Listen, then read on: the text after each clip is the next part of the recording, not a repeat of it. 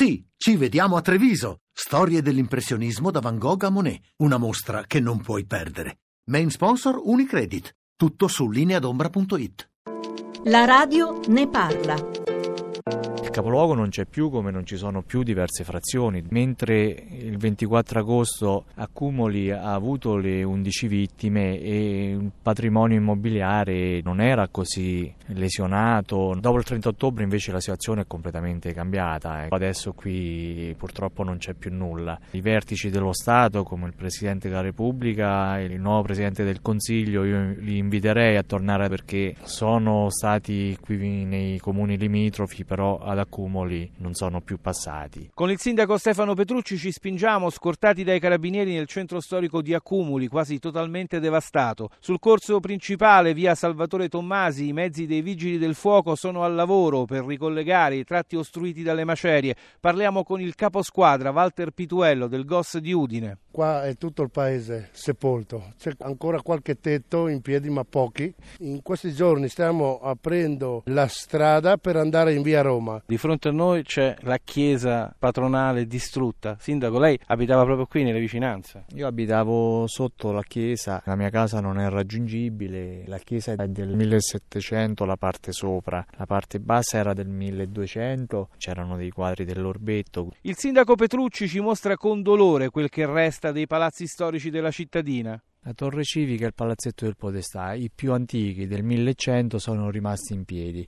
Oltre c'è il palazzo Marini, che è venuto completamente giù, e su in capo alla via c'era il palazzo Marchese Cappello, di là da queste macerie c'è il palazzo Organtini, all'interno aveva un salone tutto affrescato, alle nostre spalle palazzo del Guasto, che vantava una facciata bellissima. La grande maggioranza degli abitanti di Accumuli è andata via, trecentocinquanta persone hanno fruito del contributo di autonoma sistemazione, in duecentocinquanta si sono trasferiti negli alberghi di San Benedetto del Tronto. Ma non tutti hanno lasciato Accumuli, il sindaco Petrucci ha una mappatura precisa. cinquanta sessanta persone sono qui nelle diciassette frazioni, perché queste persone comunque hanno delle attività economiche o di allevamento, di industrie boschive, e non possono permettersi di lasciare il territorio. Come Gabriele Picciacchia, allevatore della frazione di Grisciano, che ci apre le porte della sua azienda agricolo-zootecnica e del suo capannone ormai vuoto. Sono stato costretto a vendere ottanta mucche da latte dopo la scossa del trenta,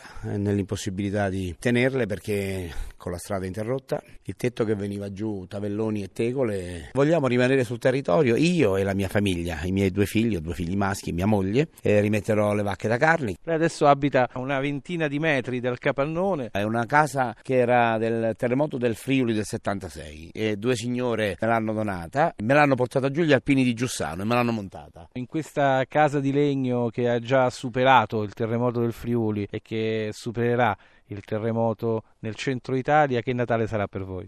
Beh, è un Natale un po' triste, perché come vede qui a, a ottocento metri da me c'è Pescara del Tronto, cinquanta vittime. Mia moglie è originaria di Pescara del Tronto, lei si è sparito e la sua famiglia è dovuta emigrare a Roma. Però ecco, io credo che con la forza andremo avanti e ci riusciremo.